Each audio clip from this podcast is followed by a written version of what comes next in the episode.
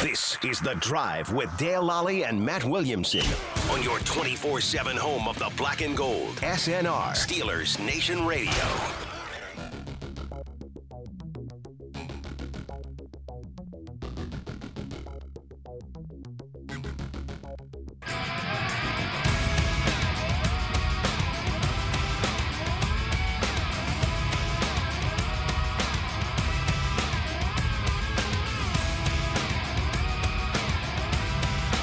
And welcome to the drive. I'm Dale Lally here with Matt Williamson, taking over for Wesley Euler here. Wes will be back uh, from three to six with uh, um, Arthur Moats. Yeah, and As- we'll be- and then we'll be Arthur Matt and I will be back later in the day then to wrap things up with Mike Pursuta from six to eight.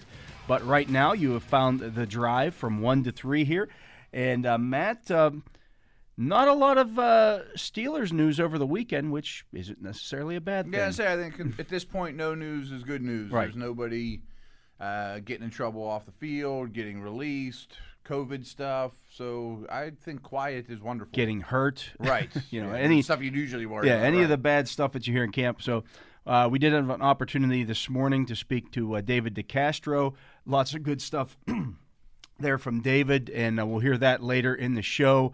Um, I'm excited to hear that. It's- I sound it sound like he was pretty open and he, uh, yeah, he's he always is. Yeah, huh? he, he is very good. He doesn't he doesn't pull any punches. He and he and Cam Hayward, uh, Marquise Pouncey, um, those guys when they're talking about team the team in general. Mm-hmm. They don't pull any. They don't feel like they have to hide any of their feelings about this stuff. Like they- great.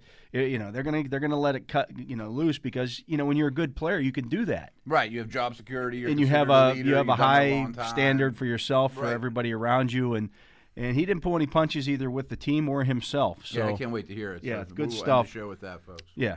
Um, I, you know, one of the things about doing everything via Zooms is that you kind of try to have to find some stuff outside the box. I would think. Yeah. I mean, you you got to do your whole job has been turned on its head. So this weekend, I, I was sitting, I was sitting uh, on my couch and, and um, I can't remember how or why. It was- might have been a comment in one of my uh, stories that I wrote, and somebody asked me how or what's the expectation for Chase Claypool this year. Hmm, okay. and I started thinking about it. And I'm like, you know, is, with that size speed combo, who are some guys that he compares to that have come out in recent year? And so I, I did a I did a search. I you Okay. can, if you go to Pro Football Reference, They got so much stuff there. It's amazing. you can break the draft down. So I went back ten years. Okay. Found some similar. Guys with the same size, Okay. same speed, same weight, Height, weight, speed. height, weight, speed combo, and Can't be many. I- there aren't many. Okay, so in the last ten years, guys who are either s- at least six three, Okay. I, who said, I was wondering what your parameters would be. who are tw- 225 or more pounds, or 220 or more pounds. I, I put, but I kept it at 225 because. I mean, he's like a heavyweight wrestler, so you just take this number and Yeah. above, you know, right? And then they also, so I went and I looked at the top, the guys who ran the fastest at the at the NFL scouting combine at that s at that size and speed as at the wide receiver I and assume tight it's end just position. Receivers. You weren't looking at. I looked at tight ends as well. Oh, okay. Um, so obviously DK Metcalf last year, That makes perfect sense. Sure. 6'3", 228, ran a 4.33, Mm-hmm. uh, 40 and a half inch vertical. Wow. Um, I mean, uh, yeah. Uh, his three cone, his change of direction stuff wasn't good. but, no, I you mean, have He's still you- pretty freaky. yeah, you had Julio Jones, but he's 6'3", 220. Yeah. So a little count lighter uh, him in there, but still, yeah, about right. 15 pounds lighter than Wow, what that's Chase a big Claypool. gap in terms yeah, of years, though. um, that's 2011. Mm-hmm. Uh, Michael Floyd in 2012, 6'3", 220, ran a 4'4", 36 and a half vertical. Julio, by the way, had a 38 and a half vertical. Okay.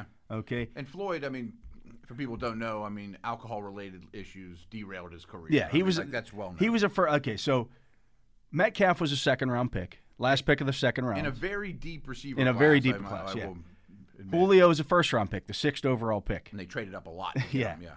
Uh, Michael Floyd was the 13th pick in the draft. Mm-hmm. Uh, then you have Evan Ingram.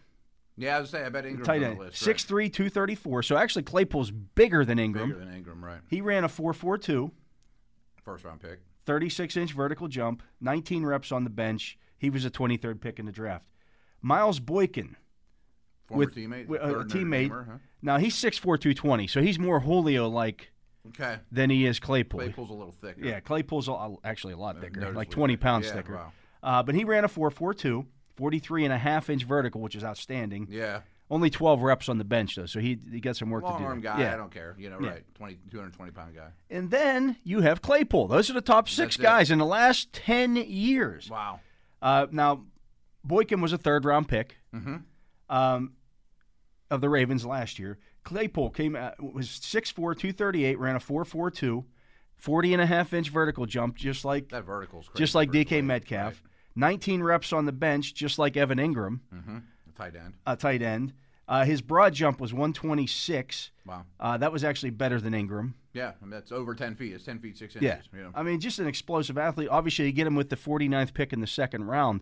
So I, I went I, and I looked at the production. I didn't look at Boykin from last year. You didn't do much. Yeah, he, he had like 13 catches last year. Even though he was a full time starter, they just didn't throw the ball enough for, No. for him to be a, a factor. Uh, but if you look Ingram at had a big rookie year. Julio you had a look at big what- rookie year, right? Ingram and Metcalf did in their rookie years. Those are the clo two closest comparisons. In, Okay. in, oh, so Ingram in 2017 had 64 catches for s- uh, 722 yards and six touchdowns. Yeah, I think he stayed played all 16 games. I think he played 15 of the 16. Yeah. because injuries have obviously Yeah. derailed him a lot too. Metcalf last year had 58 catches for 900 yards and seven scores. Interestingly enough, Ingram and Metcalf played together at Ole Miss. Right, and Claypool and Boykin played at Notre Dame. Yeah, and, and A.J. Brown was on that team at Ole Right. Miss as well. Makes me think recruiting might be have something to do with this. Right? Um, but if you look at Ingram's best season in college came in 2016, his last year in college. He had 65 catches, 926 yards, eight touchdowns. Metcalf's best season in college came in 2017. He was hurt he was injured a almost lot his that entire last last season, but round he had took over, right. yeah he had 39 catches, 646 yards, and seven touchdowns. Claypool last year at Notre Dame, 66 catches for 1,037 yards and 13 touchdowns Yeah, much more Boykin pro- out of the yeah, way and- right. much more productive college player uh, than either of those two without guys. question, without question. So there's some, you know, I, I don't know what kind of chance he or opportunities he's going to get to play. But he brings things to the He table. brings that things to you the table. do. It made me also sit there and think, you know, the Steelers made that pick of Claypool right before the Ravens picked. Yes, Could you imagine a guy like Claypool with the Ravens? I would. They would have loved him. They would have loved him. a blocking receiver like that. Similar to Boykin, but a yeah, better blocker. but a better blocker on Right. the edge, a guy who would really help your run game, and oh by the way, give your quarterback another big target. Yeah, absolutely, absolutely. Would you, as a as a uh, a coach, would you rather try to game plan against J.K. Dobbins, or would you rather try to game plan against Claypool? especially when you consider you know they're better at wa- running back than they are at receiver too. Yeah. You know, like they needed a receiver more than the- a running back. I was think kind I'd of rather carried I'd by. rather game plan against Dobbins. You can I do do, things too. against a, a running back, even if even if Dobbins becomes a top five running back. The Steelers face guys like they face Chubb, they face you know Mm-hmm. sure all the time. Th- Yeah, right. You you can do things to take those guys out of the game. What you can't do things to do, it, it's really difficult to match up with that size and the Sure. speed combined. Not to mention, I mean, Claypool comes down, blocks down a linebacker, and springs whoever your back is for a long. I mean, the stuff that he doesn't show up in the, the box score, I think he's gonna do a lot of. I just for wonder if special that was teams that and was a part of lot. the the conversation in the Steelers draft room. Like, okay, we like both of these guys. The Ravens probably like both Mm-hmm. They of these guys. probably like both of these guys, right? Which one do we not want to play against the most? You could. I mean, I hadn't thought about it from. You always hear from the other way around. Like they got Dobbins. Steelers should take Dobbins. Everyone cries about that, you know. But Harbaugh might have been like, "Damn, I wanted Claypool." You know, he'd been my gunner. He'd been springing. Well, they guys you know and, they they they value the, the tight end position. You're getting now a wide receiver who's tight end sized. He's really not much different than Mark Andrews, Right. I Like, mean, if he's- you compare his- him his- and Mark Andrews' stats Again, his he's bigger than Evan Ingram was coming out. Right, right. He's faster than Evan Ingram was coming out. Right. And he's more athletic than Evan Ingram was coming out. And Evan Ingram was considered, you know, a top five, six, seven tight end He in the might league block as well as Ingram or Mark. or Andrews. better. Yeah, right, or better. I mean, I don't know that he would, and not that they do, uh, not that he would line up with his hand in the dirt next to a tackle. Right. and Yeah, try that's to not going to happen. uproot defensive But you're ends. blocking out on the edge But in, th- I in mean, especially space. In their system, everything's in space, and angles are designed for those guys. Yeah, I hadn't thought of that, but I bet the Ravens loved Claypool. I Oh, mean, there's. I it's mean, exactly what we, they're we looking talk about that every year at the draft. Like you can see, like when the, when the, the draft is happening, there are guys that when the Ravens draft them, there are guys that you liked or we liked uh, for the Steelers at the Ravens draft, Mm-hmm. and vice versa. Like they're looking at the same pool of guys because they play a very Oh, similar. right, st- right. Like and they're trying to beat each other, and Yeah. I think they value the same things, and they're two of the elite scouting staffs in the league. Like, how fun would it be 10 years from now, retired, big stogie in hand on a fishing boat, Ozzy and Kevin just kicking back, going, man, I You- would have taken you beat that us to guy, that right, guy, man, you I be- got you the next round. I know it. You know, like just totally being honest with each other, and just you know being retired and saying, "Well, I can't believe you know Jackson didn't work out. The outside linebacker from Florida State. I was going to take him too. You know, Yeah. or, you know that kind of stuff. Yeah. Oh, all that stuff, right? Or boy, I like that kid you took in the fifth round, but I never thought he'd turn into Matthew Judon, or you know, Yeah. you know, amazing. So, But it just, it- it, you know, that that thought hit me as after I wrote the story, and I'm just sitting there thinking about it. I'm like, boy, I'll bet the Ravens really love Claypool. Mm-hmm. And if the Steelers hadn't, because the Ravens had a pick like four picks later.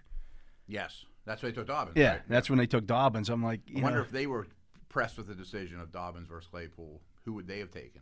yeah, it would have been a great. I, game. who knows? I Yeah. mean, yeah. It'd be nice to get truth serum from those guys and say who would you have preferred. They'll never tell you. But They'll never, yeah, Right. you'll never get that out of the teams. But I, I would be willing to bet that they both valued those those two players very highly, and, Mm-hmm. and obviously the Steelers valued Claypool a little bit more. And I'm just made me wonder that maybe they said, hey, we don't want to have to play against this kid.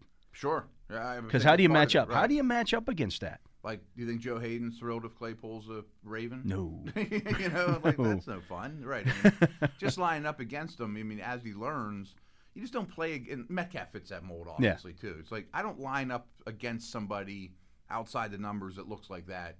I do once out of sixteen games, you know, Yeah. per year maybe. I find somebody. You that's you, you actually, typically yeah, see. that I mean, different. okay, Julio's a, a, a matchup issue.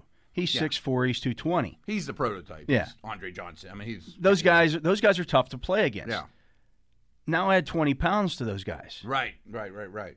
Again, when when we're talking about how you defend him, you know he's going to get jammed a lot early. Well, you can try to jam him, Mm-hmm. but he's I mean, some of that's technique that he'll have to work on, Yeah. the hand fighting and all that. But I mean, you could jam him perfectly, and he's going to fight through it and just out muscle. yeah. If you're a hundred and eighty pound cornerback, Right. He's at sixty on. you. I mean, yeah. that, that's you know that's a defensive end you know against a tight end.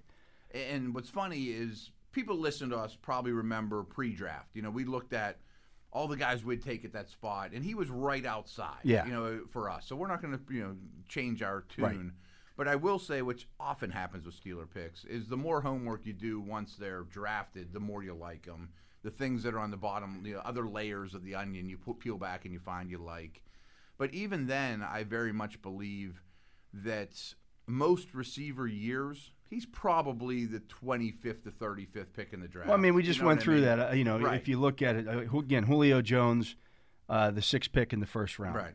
Um, you know, Michael Floyd, the thirteenth pick in the first round. Evan Ingram, the twenty-third pick in the first round. Mm-hmm. Those guys are valued because, again, and, and it's not like he didn't have the production. You, you could see why DK Metc- Sure. Metcalf fell because of the injury concerns, Yeah, and also I think most years he goes much higher. Too. Right. That was a great receiver class too. and he went with the last pick. He went two picks before Deontay Johnson went.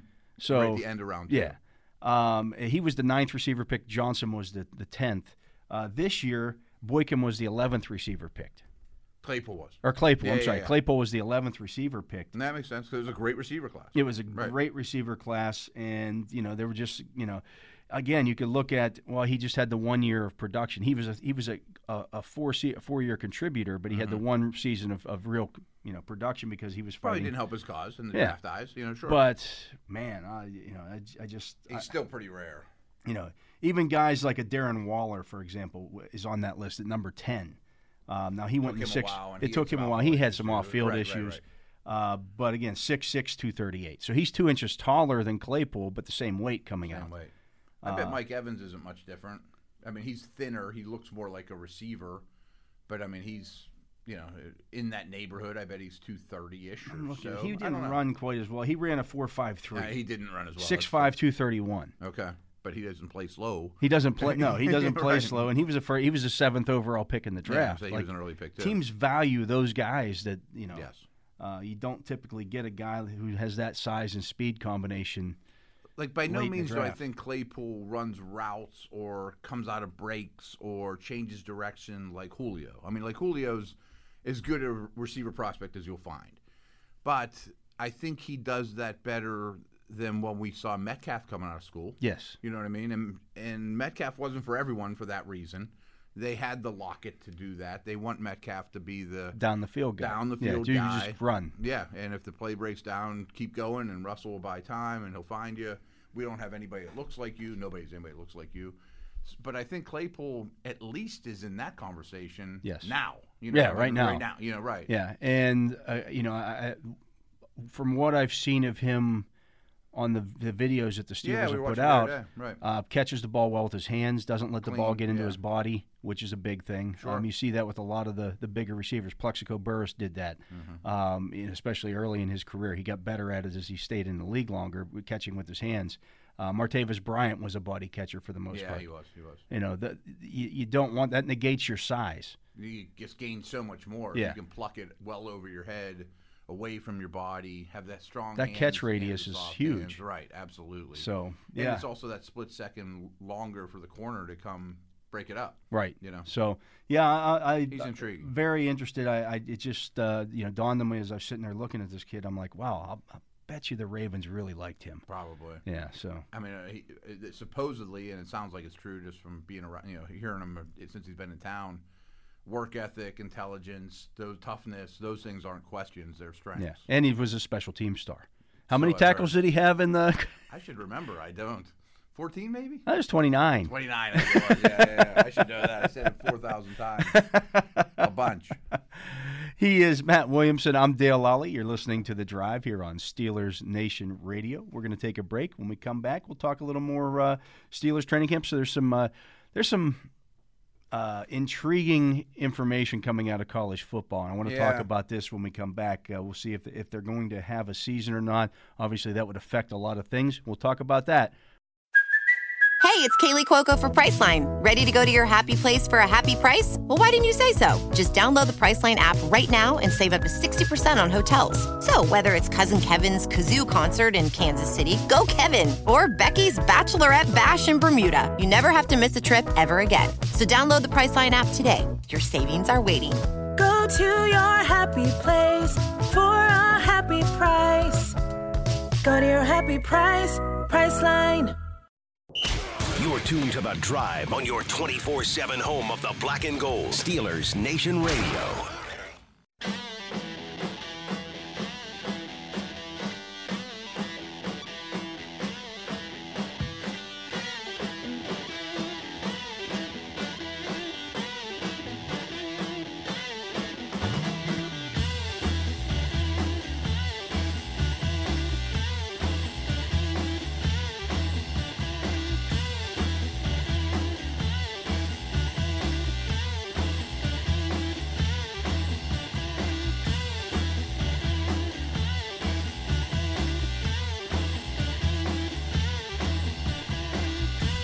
Our Steelers coverage is brought to you by PNC Bank. PNC Bank is the official bank of the Pittsburgh Steelers. And Matt, um, news came over the weekend that uh, the Power Five football conferences are, are, are held emergency meetings. Their commissioners and presidents over the weekend talking about the potential of not playing football in the fall, moving everything to the spring. The MAC did has already made that move. Right. Um, I think several of the smaller conferences. yeah, less have, than the right. smaller conferences. Uh, but the MAC was the first, you know, Division One to pull the trigger program on to do it. Uh, The the rest have been, you know, the the the uh, Ivy League things like that. Right, right. They'd canceled, right? Yeah. Yeah. Um, this is, you know, we've already seen a bunch of star players in college opt out, Right. including uh, Pitt's uh, Jalen Twyman over the weekend. Yeah, He's yeah. considered a first round draft pick. Uh, the kid from Penn State, Micah Parsons. Yeah, he's a big Another linebacker first round, yeah, prospect, another right. first round uh, prospect But the top opting out. guys are opting out. Yeah. And I think if college football does this, if they move the season to the spring, we're going to see wholesale opt outs of oh, players I think so. Yeah. because they're just not going to want to. Guys who are going to be entering the draft, if you're a senior uh, or you're a guy who, you know, if you're a senior who's just playing football and you don't think you're going to get drafted, or Mm-hmm. I maybe think you, you play and just play. and see what ha- maybe put some really good tape together. Yeah, maybe. and Yeah, maybe it comes together for you. maybe the running back ahead of you opted out. And Right. You got a shot. Now you got a know, shot. You could, some people, it will op- open opportunities for people too. But the guys who are thinking, okay, this is it for me. This is my last year, and then I'm going to the NFL. Which, to be quite honest, probably 60% of those players think they're going to the NFL, even though that's not the case. Right. But some of them know they are. Yeah, That doesn't some mean of them- they'll be successful, right. but they know that they're. they gonna know be that they're drafted at yeah this that's point. why they're in college that's why they're Right. doing this they're not going to go out and, and and play in february and march No way. knowing that they could you know if they get hurt they're not they're not going to get drafted They're not going to get drafted. They have very little time to train for combines and 40s and Wonderlicks and all the sit down. let alone the stuff. beating that you're going to put your body through in a year It's yeah, that's foolish. I mean, I I often say the hardest year of any pro player's career is the second you go to camp, your last year of college, up until your first rookie season. 12 ends. consecutive months of football training If something, Yeah. they're used to having time off. This would be even more vigorous in that, yeah, you'd be quote off now, but you'd still be working out. But the second you started your spring ball, which is you know the regular season, you're playing for real, and then you go right into a bigger season. Like, Yeah. And hey, you sprain an ankle that you miss a month. Well, that costs you three rounds in the draft because you're not going to be there for camp. You know, like, there, there are hundreds of thousands of dollars on the line and, and not not in salary Mm-hmm. but certainly in signing bonuses oh, absolutely. I mean, I'm absolutely. just if I'm that guy, and I'm okay. I'm I'm a I'm pretty much assured of being a second or third round draft pick. right. Maybe if I'd have been back, I could have gotten the top. I could have 40 maybe or I'm yeah whatever. maybe I move into that first round, but you know what? I'm okay with that because if I go out and get hurt, and all of a sudden maybe I'm a sixth round draft pick or Mm-hmm. a seventh round dra- draft pick, or maybe I don't get drafted at all, I'm sitting out. Oh, I'm sitting out. Yeah, I mean, if I think that I'm a day one or two pick and have good information telling me that, I sit out. Of course, these poor kids didn't have the the benefit of going into last year, which would have been their They didn't have final spring ball. season. No, right, no, that too. But I'm talking about the the last tape that they gave us to evaluate. They didn't know that was their last tape, so Right. maybe some of them wouldn't have played through the ankle when they looked slower, or would have been out there when they shouldn't have. But Or such is maybe they life, just but, you know they had they had somebody blocking their way. I mean, we talked about Sure. Chase Claypool. If Chase Claypool cu- were, were going into this year as his last year in college, the last tape you saw of him was ca- him catching about thirty passes. behind Boykin. But yeah, and- right, as the number two guy. right. That's a good point. There's no way he's a top 50 pick. Right. He's he He'd go to the combine and do those exact things, and That people would say, help. well, he didn't have it- you know we didn't see that on tape. right, because he has not a year. The his production wasn't year that there. he was supposed to, you know, blow up. Yeah, it's going to be very difficult. But again, it's similar to a theme we keep bringing up too. I keep looking from a scouting perspective of you know h- that okay, I, I got extra time to work on these kids that opted out. I did all kinds of homework. I called their grade school teacher. I called everybody, and I really feel familiar with them, even though they haven't been in my building or I've watched as much football. Boy, he really did play with an injury last year. He's more explosive than that. But it's also the Lev Bell thing too. Like you've been away for You've football been away. a long time. You know, Yeah. like what's Trent Williams going to look like this year? You know, yeah, Well, th- those think things of, worry think of me. it this way too. Okay, uh, for example, the Ravens drafted Patrick Queen in the first round this year. Right. Patrick Queen in his sophomore year, because he came out as a junior, Mm-hmm. his sophomore year, he was behind Devin White. Right. of he course. barely played. Right. Right. Right. He had he was a one year starter, or Mitch Trubisky was a one year One-year starter. and he ends up being a top These are five Mm-hmm. gu- pick. yeah, these are guys that went in the first round who were one year starters in college. That And you don't even hold it against a one of those Bama wide No, receivers or absolutely not. LSU Right. linebackers. You know, I mean, there's so much talent there. Your turn comes, you take it. Well, they didn't get their turn. you know? Yeah. And then there's even guys like Trey Lance is the stud quarterback at North Dakota State, you know, Carson Wentz's school, and that school is not going to play fall ball. So I'm reading already, you know, he wants to transfer, but that was before this news came out this weekend. Like he was hoping to get to LSU or one of these type of schools to play one more year. That may not happen for him, you know. So and my my question Draft and too is line. how long is this college season going to last? Mm-hmm. When are they going to start it, and when would it end? Because the draft's in April. maybe it's an eight game schedule, something like that. Okay, but you're still are you still going to have playoffs? You're still going to have bowl games? You're still going to have something like that. all that stuff You're gonna that- be a national champion of some sort. is- is that going to take place before the draft is held? Has to. I don't know. Maybe not. Is the is the NFL then going to have to move its draft back? or have two of them. we're ha- well, eh, I don't know that you can have two of them though. Because Right. how are you going to do that? How do you figure out the draft order Right. and how does that change? I mean, you're going to have obviously they didn't do a supplemental draft this year because I think they realized that if they did, a lot of guys they would have you know 50 guys in a supplemental draft. Looking back, maybe they should have. They probably should have because uh, you know, Travis but Etienne would have been on the Cardinals right now. or but something. again, then you're then you're kind of you know this this rookie class becomes a huge rookie class, too big. too big. It Yeah, becomes too too big. big. You don't have room for all those guys. No, not to mention the guys that would have been rookies this year that didn't quite get a fair shake that are hoping to come back, and it's going to be an influx, and it makes you wonder too. Like, I mean, weird things like down the road when all of them become free agents in four years Yeah. or five years, like it's going to be a tidal wave. Then it's going to be massive cap implications. Should the draft be ten rounds this year? You I mean, know, Kevin yeah, Colbert, he uh, mentioned something you know, like that, tried right? to tried to get them to add some rounds to the draft just because of because you know Mm-hmm. to do that, um, you know, teams that have draft picks stocked up, all those supplementary picks are going to or comp picks and stuff are going to be worth a little more. yeah, You would think, and maybe the picks at the top of the draft are worth less than usual though, because you just don't know as much as you usually do. Like, boy, I watched Andrew Luck for all these years. I know exactly what he is. There's going to be a guy. There are going to be guys in the draft next year who are going to be. Let's say they were a redshirt sophomore, okay, and you're ki- you're you're able to enter the draft as a redshirt sophomore. You're three years out of out yeah, of high three school. years out You're, of school. Who have no tape whatsoever. There will be zero tape on some of them, right? You saw them. Maybe maybe you saw them play some special teams. Right. As, as a as a. Uh, I mean, it, maybe. but it's they like were those- highly they were highly rated guys coming out in high school, and Or they- ones those Bama receivers that's yeah, or, or their got buried fifth guy behind. or, Yeah. you know. buried behind some stars, and, and it's going to happen. I guarantee But it. I mean, if that guy comes out, that's a foolish. You can. I mean, you still have two more years. You could go back and at least put tape. we together. say that, you know, but at the same time, if you're those players, f the other part of the equation here is: Are you going to want to play a college season in the spring ever. and then come around and play a fall season? That- Uh, That's You're much gonna- harder. You're and gonna longer play. and- You're going to play 20 games, uh, 22 games, 25, well, however many Yeah, games you it is. Play preseason and right. Yeah, I in, think the in a answer's year, never. in a year. Right. The only people that, and they could benefit, is if all the studs opt out and we have spring college football, the next lineup will get a shot.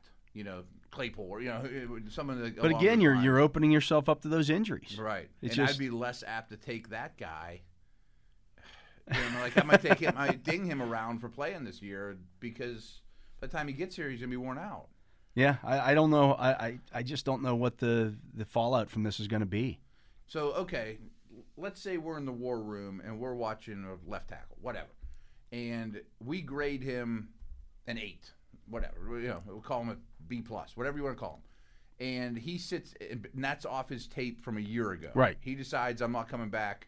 Okay, and we like his medicals. We've talked to the kid. We like all that. Well, you're going to have medicals. You know, medicals. This well, here's the problem. The reason that they have the NFL scouting His combine medicals. is medicals. That's Right. the main thing that happens are medicals and meetings. The on-field stuff is is largely secondary. Right. It gets blown out of proportion. you're not going to have the medicals on these guys that are playing. Maybe not, but I think you'll have regional combines. You could bring hundred guys. Okay, to- but let's all over the let's say country. they're still playing football a week before the draft. and a lot of them will be like, I need a knee cleaned up. I need all these things. I need a Exactly, scope, yeah. I need small things. things that happen to players af- when they play a full season. There, you, it may not have been an injury that kept you out of the games, but it's something that you needed to get fixed Mm. once the season's over. which happens often. Yeah. Or hey, I, my, I just pulled a hamstring in the last game. Yeah. You know, something that would keep you out a couple weeks. Can't run a forty. Anyway, so we're looking at that left tackle, and we liked him off 2019 film. Good player. We're strongly considering him. And then you will watch the next guy, who played all spring that you kind of liked the year before, but he grew up. He looks like he's hitting his stride. Um, really playing well grades exactly the same. Would you rather have the guy who's just coming off a eight game season a couple weeks ago, or the one that sat out a year and you don't know what he's been doing all year? I want the guy who just played, the guy I Would just you? saw. See, I don't know. I think the Steelers, uh, that was one of the reasons why they valued the guys from the XFL Right, more than the guys from the college season that they then didn't for know him as to much come about. Into camp and help you right away. If he's already worn out, Well, again, it's, it depends on what You you're said the looking. rookie for. wall in What are you week looking for one. out of those out of those rookies? Are you looking for a rookie Right. starter? Or are you looking for a guy who has better long term? if you're the Chiefs and you need a guard, give me the guy that just played, and we'll get as much as we can out of him. If I'm the Cardinals and I need to develop a pass rusher, It almost we can wait. It almost goes back to what the Steelers have done over the last you know two decades with their first round draft picks, where they draft underclassmen Mm-hmm. who are y- young underclassmen. They want guys 20, 21 years old who's going to who's still maturing because they're dr- they're at the bottom of the first round of the draft, and therefore you're not getting the absolute studs. Sure. you're kind of projecting a little bit. and when it comes to investing that guy financially, you know, five years on a first round pick, well, he's a year younger in a league where maybe 28, 29 is the ceiling. That's a big deal. Yeah, It it's, is. it's going to be a, a conundrum. Uh, you know, you look at, uh, for example, um, like the guys from I don't know BYU who go on. That are older anyway. Yeah, they're already older. Uh, you know, do you take as many chances on guys like that when you're going to have this huge influx of young, young I players? don't know. I mean, I still feel like rosters might have to expand again or practice squads again, just because there's going to be so many good young football. I don't players think they'll coming- care. I don't think they'll care though. That's Yeah. the thing. Was it Dion? Did- uh, He put some kind of tweet out. He was did, talking to- yeah, which he I did. Thought was pretty good. Talking about you know the game will pass you by. Like nobody cares about you if you sit out. Right. Boom, you're gone, and that's going to happen to these poor young kids too. They're just not going to have the same. Well, that's the thing. opportunity. Some of these guys are going to sit out, hoping to to, to improve their draft stock. Mm-hmm. And what if you got bad advice? Like what you, if your tape wasn't as good as you thought? yeah, you thought you or if- in this whole in this time off, you do something stupid. Well, that's you're getting exactly you're right. getting out of your comfort zone here Right. now, where you're not around football all the time. You better be an angel. That knee that's bugging you better not be chronic. You, you know what I Right. mean? Like you better get that four six down to a four four four that you think you can, and not wreck an ankle doing it. Yeah. You know? Yeah. Because when in doubt, like it's going to be a negative. I haven't seen this guy play since 2019. Yeah, and you better not have December. you better not have ticked off your college coaches. all the references and stuff. to it. like, yeah, we kind of liked him, and then he was really selfish and didn't come back, and then I got fired. And so, yeah, so I'm not so big on Johnny anymore, right? there could be some of that too, as, as bad as that sounds. But certainly, it, it the whole the whole thing is cer- uh, is is a mess. but like Trevor Lawrence is never going to throw another college pass, right? He says he he I wants mean, I to know play. he says he's into it. But I mean, if if Clemson were to play a somewhat normal fall season, I think that's the only way he would consider Yeah. it, right? yeah, I mean, like he can't pl- wait for the spring. I wouldn't think. I mean, what you know, you're terrible not you don't career. want to take a chance on some guy who's going to be a you know a stockbroker in, in two years falling on your leg. That too. Like maybe your blocking's not quite as good. You know, and you haven't played with these guys quite as much. You know, T. Higgins already left. The next guy declared early too, and he's not coming back. Especially in the smaller schools. I mean, Clemson's got guys, but Yeah. you know, Yeah, Wow. it's, it's going to be interesting. Uh, it will be fascinating to see what comes out of this, but uh, um, we'll keep an eye on that. Uh, he is Matt Williamson. I'm Dale Lally. You're listening to The Drive here on Steelers Nation Radio. Uh, we'll take a look around the league, some uh, news and notes from that right after this. You're tuned to The Drive on your 24 7 home of the black and gold. Steelers Nation Radio.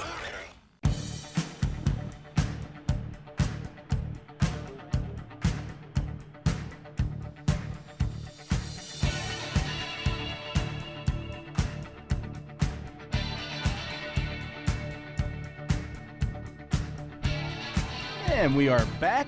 Um, Matt, uh, this, the uh, Football Outsiders has ranked all 32 NFL teams by their under 25 talent for 2020. this is something they do every year Yeah. on their site, and then in conjunction with E ESPN, and sometimes they have some uh, beat writers throw in their two cents. But it, it's always one of my favorite annual things that comes out. It's interesting. And this is looking at their entire roster, not just Right, right. single players. Now, obviously, single players can carry some extra weight. Oh, of course, of Yeah. course.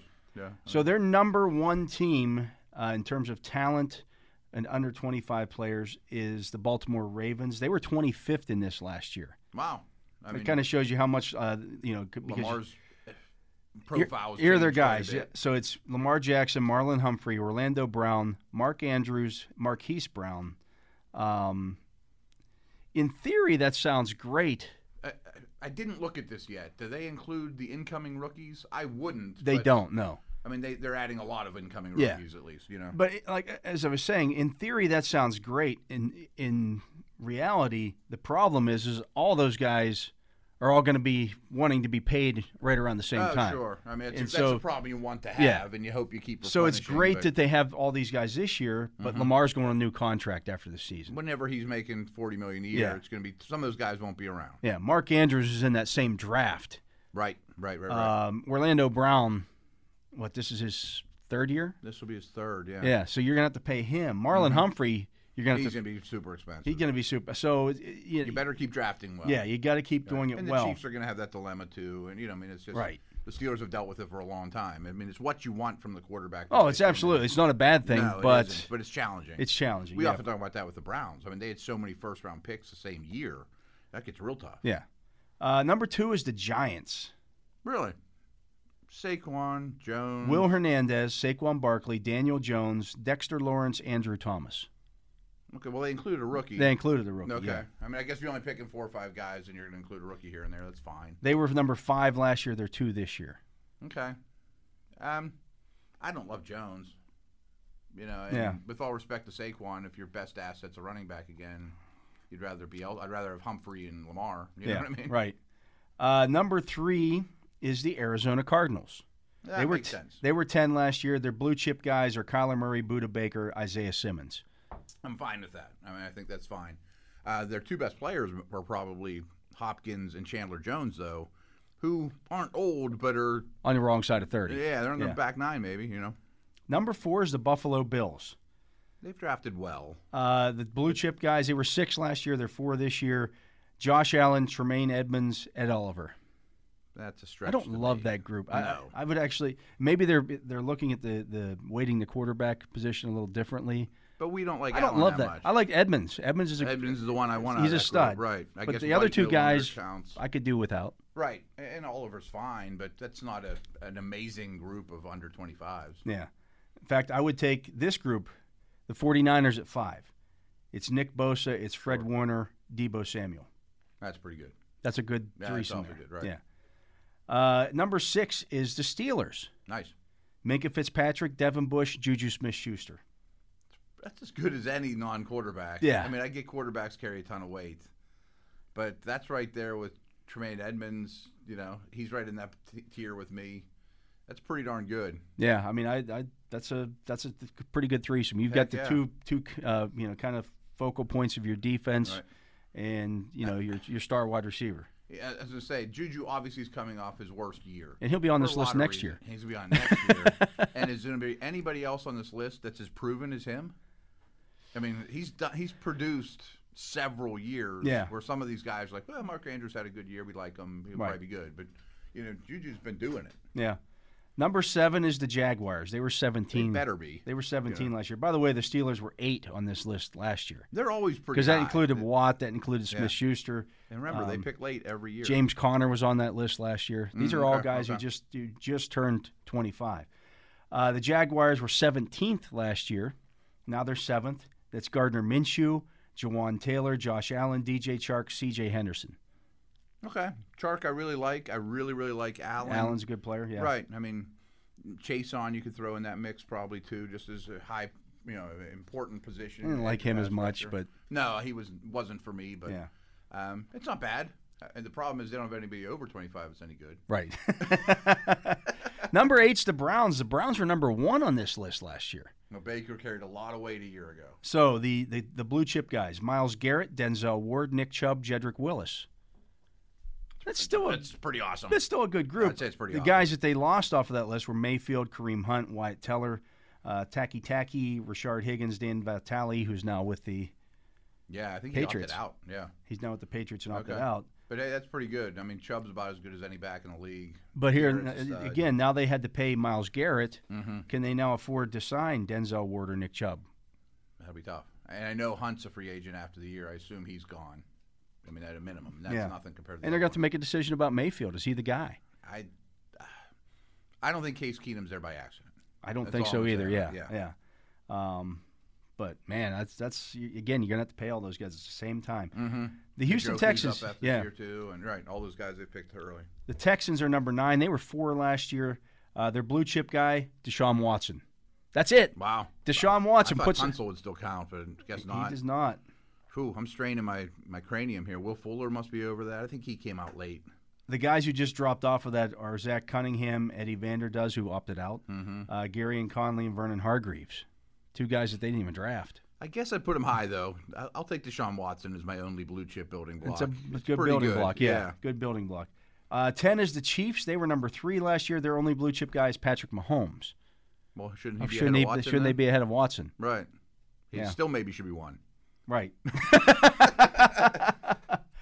uh, but the guys that moved They out. got Edwards Hilaire. I mean, they've drafted people in the last go round. They Yeah, at least- that- they have that's- some that's rough. pedigree to 'em. Uh, the Redskins, number 11, I'm sorry, Washington football team, Right, yeah, yeah. I'll do uh, that. are number 11. Uh, they're blue chip guys. They were 13 Ohio last year. Staters. Chase Young, Montez Sweat, Deron Payne, Dwayne Haskins, Terry McLaurin. That's a good, Not bad. I'm Yeah. not sure Sweat's great or not, but he was first round pick last year. yeah, that's a good group. I don't know if Haskins is a hit or not, but I don't know that he's a lot worse than I feel Josh pretty good Allen. about Chase Young and Deron Payne. Right, and McLaurin. Yeah. Right. That's a good group. Um, at number 12 is the Dolphins. They were 21st last year. They traded Minka. Yeah. Who their I only don't know. guy is Tua. Their only guy. That's their only They guy. had three first round picks this year. Yeah, you you'd think- can't throw anybody on that list. Apparently not. I'm trying to think who else young guys are worth talking about. Their last year draft class didn't do much. Yeah. I mean, It's even the, the D tackle they drafted from Clemson, I mean, he's okay. You have to throw him on the list. the Bengals are at 13 because of Joe Burrow. That's it. That's it. That's it. Man, they're a little harsh. I mean, T. Higgins is a good prospect, you know. But okay. Uh, the Jets are at 14, actually, the, and the Bengals were 16 last year, so they moved up a little bit because of Burrow. 14 is the Jets. Last year they were seventh. Uh, their blue chip guys: Quinton Williams, Sam Darnold, Makai Becton. Darnold's still on that list. I mean, he's remarkably young, too, which Yeah. uh, carries a lot of weight with me. Uh, the Titans are 15. They were 29th last year. They've made a They big jump, add Simmons. and that's just AJ Brown. Wow, that doesn't they even don't include talk Simmons. They didn't even talk, mention Simmons is a Simmons. stud. And Maybe he's older than I think, but A.J. Brown's a nice addition, obviously. Uh, he said that he didn't pile up enough uh, stats as a part-time starter. He flashed potential, but that's it. That's what At they the said. end of That's the it. article, Yeah. they have their criteria, so Yeah. maybe they just didn't qualify. The Raiders at 16. Their blue chippers Henry Ruggs and Josh Jacobs. Okay. I mean, they've drafted. They brought a lot of guys in lately. You know, for, after the Mac trades and Elam got hurt and Farrell didn't do much. They should be higher, to Yeah. be honest. I mean, it's it's not a ringing endorsement to be middle The of road. Colts fall from second to 17th. Leonard Nelson. The only guy on the list is Quentin Nelson, Leonard, A- Anthony Walker, Kennedy Moore, and Zach Pascal all drop off that list. Okay. Not that none, any of those guys were blue chip. no, th- I mean Leonard's good, Leonard's the but- only one. Right.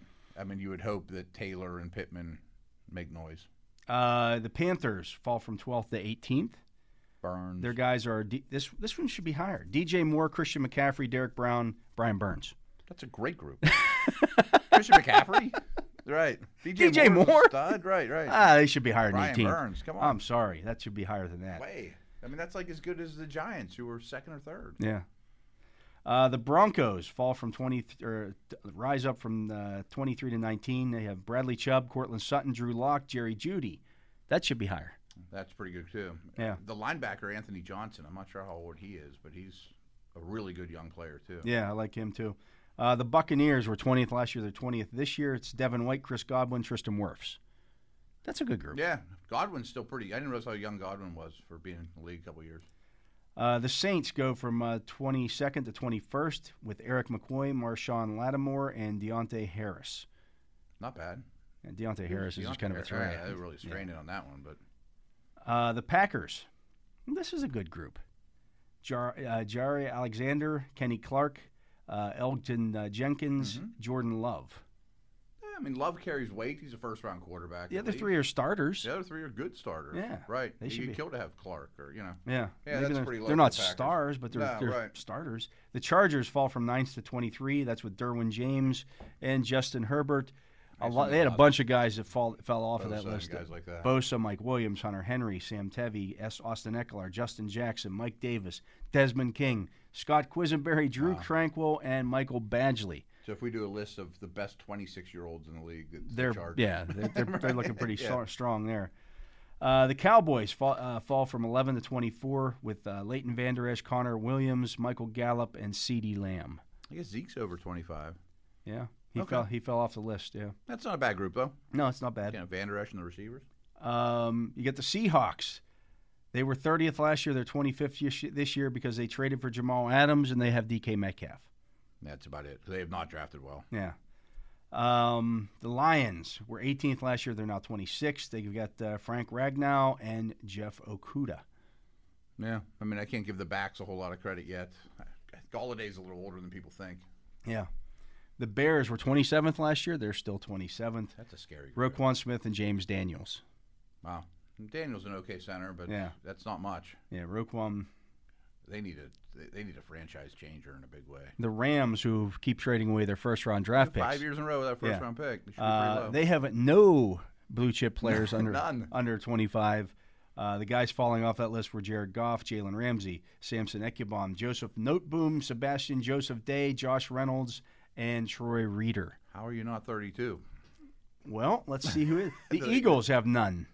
Okay. The guys they lost off of the, the tw- under Guess that 25 makes list. sense too. Dallas Goddard, Nathan Jerry, Jordan Howard, Hassan Ridgeway, Roswell Douglas, Greg Ward, and Boston Scott. They're really reaching on some of those to even consider them. Yeah, You know, well, it's just I think they're just saying guys, that who are no guys who longer have now 25. turned. Yeah, I gotcha. the Vikings only have Brian O'Neill. I guess that's better than the first two ahead of them. But The guys who have now gone over 25: Daniel Hunter, Garrett Bradbury, Dalvin Cook, Ben Gideon, uh, Laquan Treadwell. Like that matters. matters. He's And not even Eric on the team Wilson. anymore, right. Yeah. Hunter's remarkable that he's only Yeah. slightly oh, over without a doubt. Yeah. 25, right. Uh, just a stud. Came out in the same year as Bud Dupree.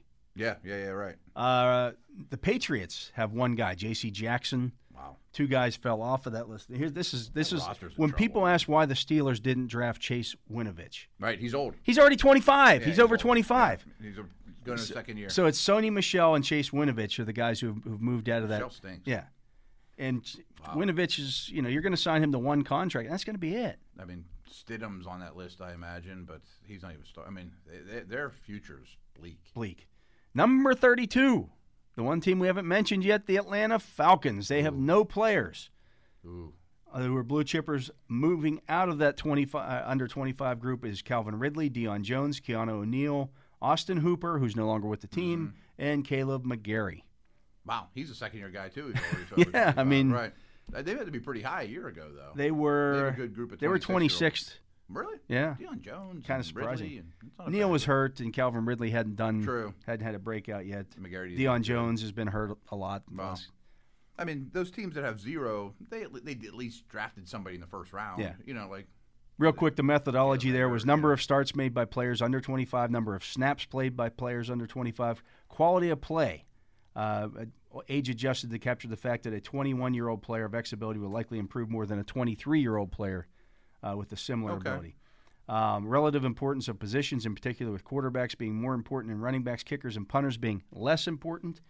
Um, draft value added in the the 20. running backs are as devaluable as a punter. Yeah, I don't That's know a that. little harsh, that's a but, little you know. harsh, but that's the But analytics I hear people. you. That's why McCaffrey's twentieth or something on this. Yeah, expected key starters and reserves uh, for people on- or for teams under 25. That's why some of those guys made the list because they're expected starters. Okay. Uh, team track records of talent evaluation and development. So you get a little bump there if you. Yeah, probably helps the Steelers and Ravens, and Yeah. yeah, back to our conversation. And then significant injuries or suspensions that will affect the uh, 2020 availability of players under 25 years old. okay, I'm sure if you opted out, that doesn't help your cause. a Probably heck of a does lot. not. Right. Hmm. Yes, but uh, anyways, interesting list. The Steelers Yeah. rank highly on that one. Uh, probably be there again next year, I would think. Yeah, right. I mean, especially if Claypool gives you you know, something. re- and, yeah, you know, guys right. like Terrell Edmonds could could make that list. Minka point. Fitzpatrick would still be on there. Juju's still on there. Minka and Juju. I mean, that carries. It's unbelievable, yeah. you get that much track record out of them already, and they still will both be on that list next year. Yes. Wow. Yeah. So he is Matt Williamson. I'm Dale Lally. You're listening to the Drive here on Steelers Nation Radio. It's Yeah, time for Jukes the or somebody like that. yeah. You Or could Bush. somebody yeah. Bush is already on there. Bush is already on there. Um, but we're going to do the uh, fantasy football focus when we return. We'll do that right after this. This is The Drive with Dale Lally and Matt Williamson on your 24 7 home of the black and gold. SNR, Steelers Nation Radio.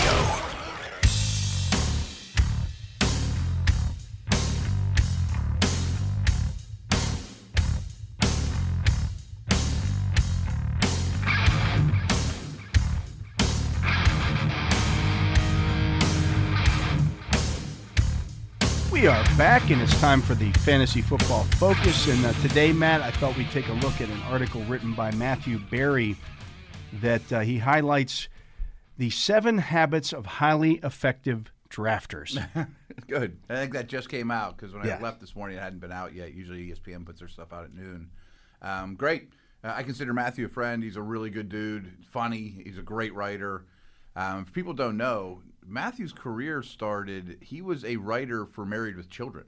He was, and then decided, I'm going to try this fantasy thing, and he's made, you know, taking it to new levels. well, you know, he wrote the Fantasy of Polk High, perhaps. So you know. Maybe, Uh, right. But anyways, his his number one rule is study the rules, and more importantly, figure out the best ways to exploit those rules. That's one of my weaknesses. You know, I've been in a lot of leagues and maybe I'm just lazy about it. I don't just study the rules like I should. You know, that some of them have goofy rules like I'm in one league where you get 0.25 uh, points per carry, you know. So a Jordan Howard isn't as bad as you'd think. Yeah, You right. know, he grinds out 20 carries. I I don't pay as much attention to that because I'm in too many leagues. Yeah, I that's could be better that, at falls under habit number one. They spend a ton of time preparing, uh, and that just doesn't include hey knowing who the you know seventeenth best receiver in the league is or the fiftieth best receiver. because you might not be in your rules. Right. And it's more than just PPR versus non PPR. I mean, all there's a lot of strange, you know, things going on. Yeah, it says uh, also under that is start your research by watching, reading, and listening. Uh, also, figure out where you're drafting. Um, I would always there, there's some simulators out there Mm-hmm. that I would do a fantasy draft simulation from a bunch of different spots, Yeah, me and, too. and you can put in your your league's rules, the point systems, and those kind of things, and kind of figure out okay, this if, if I do this here, then I don't get this guy. Or if I go running back first, and this is what I'm looking at the quarterback position, or this is what I'm looking at as my my number one wide receiver. If I go running back, running back, okay, here's what I'm gonna have to pick from. I don't like that, so maybe Yes. I go running back, wide receiver, or something like that. I think that's a very valuable tool, uh, and I like to do a lot of them.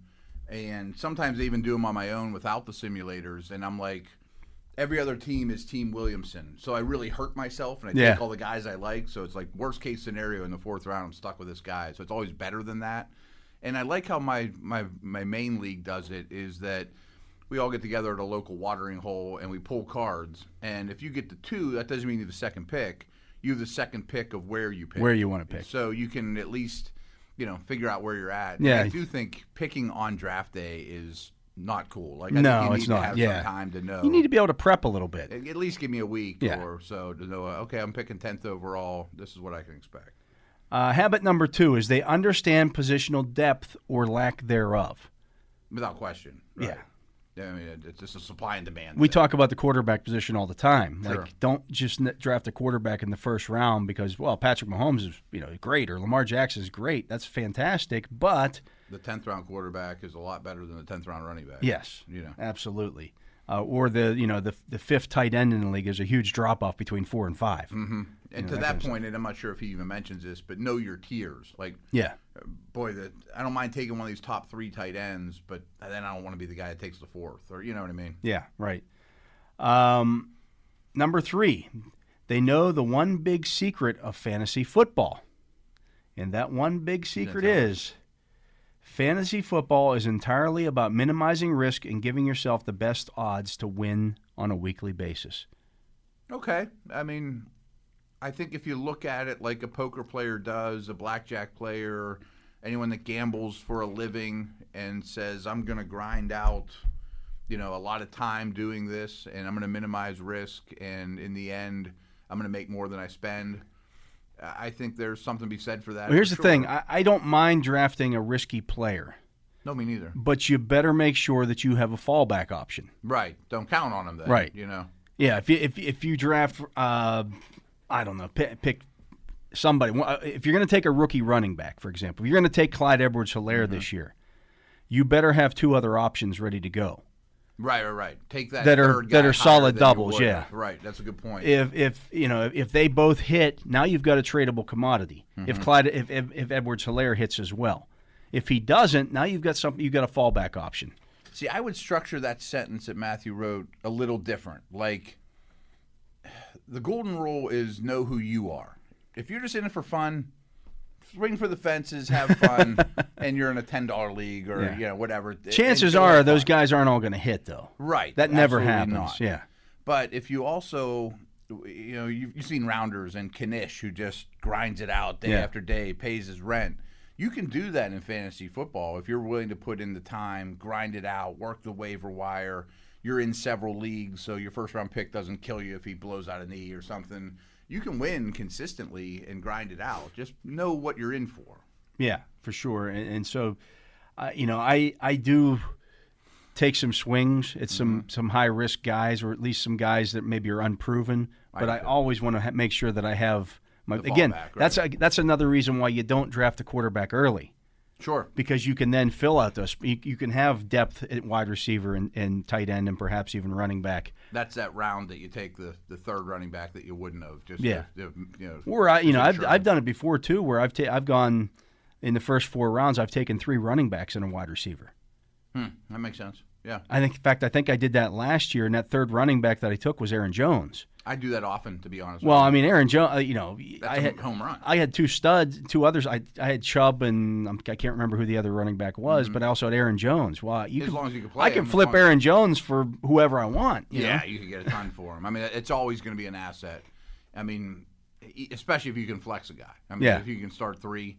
I, I'm a big proponent of three of my first five, and often my first four are running backs, because then I'm taking I'm getting decent receivers in the seventh. Right. Yeah, you, can still get guys that'll help you, and if, if if it turns out that those guys aren't helping you, you can flip that one one of those running backs And I often and get do, a lesser yeah. running back and a stud receiver or, or something if you like have that. three starting running backs, someone in the league is hurting, and by week four, it's They killing. know them. it, yeah. Like this year, I turned one into Mike Evans, and you know, Yeah.